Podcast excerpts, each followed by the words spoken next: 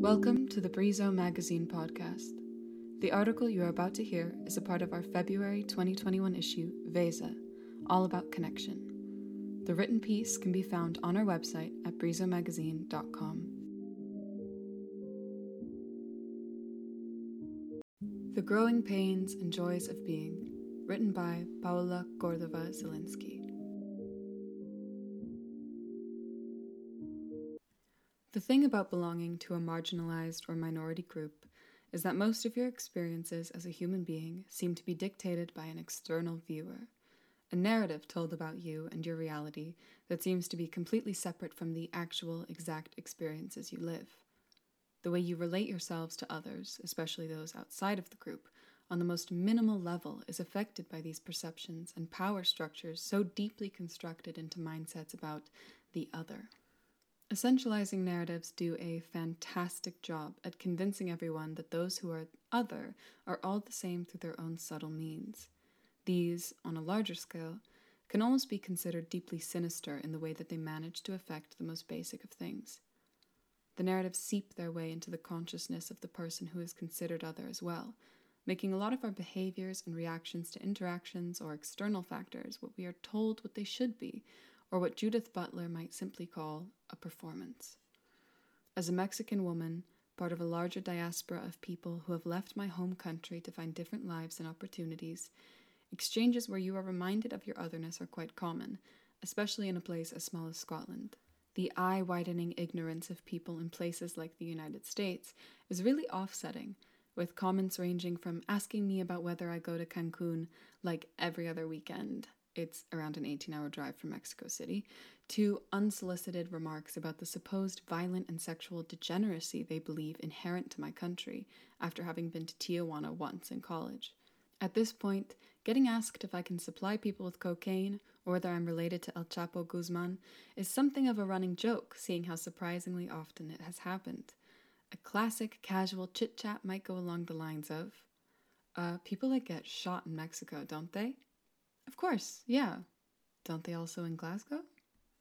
So I roll my eyes and go about my day knowing I cannot and should not be affected by comments that either come from a place of ignorance or an actual desire to tick me off. Though still recognizing my immensely privileged position as a white person studying a university degree abroad, the factor of my otherness still bears a bit heavily upon me, the way it does on everyone else who fits into the category of other for whichever reason that label is ascribed to you. It is something you hope to be able to discuss with people who can understand what you were going through, which, though not inherently a traumatic experience, simply sets you apart from a crowd and can make you feel in one way or another alone or isolated. Finding other Latinx people at university was something that I managed to do within a week. Funnily enough, more difficult than what I was accustomed to, something I deeply felt I needed to do from the beginning. Older Latinx students at St. Andrews with whom I interacted throughout my first year gave me the same advice. Find a group of Latinx people that will stick with you throughout your time here. It's a survival tool, a way to soften the blow, and to make your experience fuller and less intimidating. You gravitate towards people culturally similar to yourself in many of these situations, specifically because being unable to share your state of otherness with people undergoing the same feeling can be really suffocating. Though interacting with people culturally distinct to yourself does and can render positive results, it always helps to have someone accompany you on the path to properly navigate your way into and around your newfound state as other. All of the diasporic Latinx individuals I have met so far get the same comments from all kinds of individuals being outside of their home countries. We have all dealt with the same level of exhaustion from the essentializing bullshit thrown our way, and for this reason, no matter how different some of us are, we form connections. Our commonality, to a great degree, lies in our otherness, our rejection of that otherness, and understanding, almost like an inside joke, just how fundamentally incorrect the judgment people hold over our heads truly is. At get togethers, parties, dinners, nonchalant discussions sharing our experiences and exchanges that demarcate that otherness has evidently become so commonplace that it causes us to laugh with each other instead of making us roll our eyes. What categorizes us as Latinx in the UK is not a shared essence, but rather the way our Latinidad is perceived externally and how deeply monolithic that assumption surrounding our identity can be. A prime example of just this is the way in which my Latina friends have all been categorized as spicy and submissive at some point or another by a partner at any capacity. Being from Latin America makes us the Orientalist fetish of, mainly, men who think they know who we are, who assume that our Latinidad has something inherent within it that makes us more easily manipulable than Western women. My outright American sounding accent has prompted requests from people to turn it down a bit to sound more Latina, more palatable, and more exotic.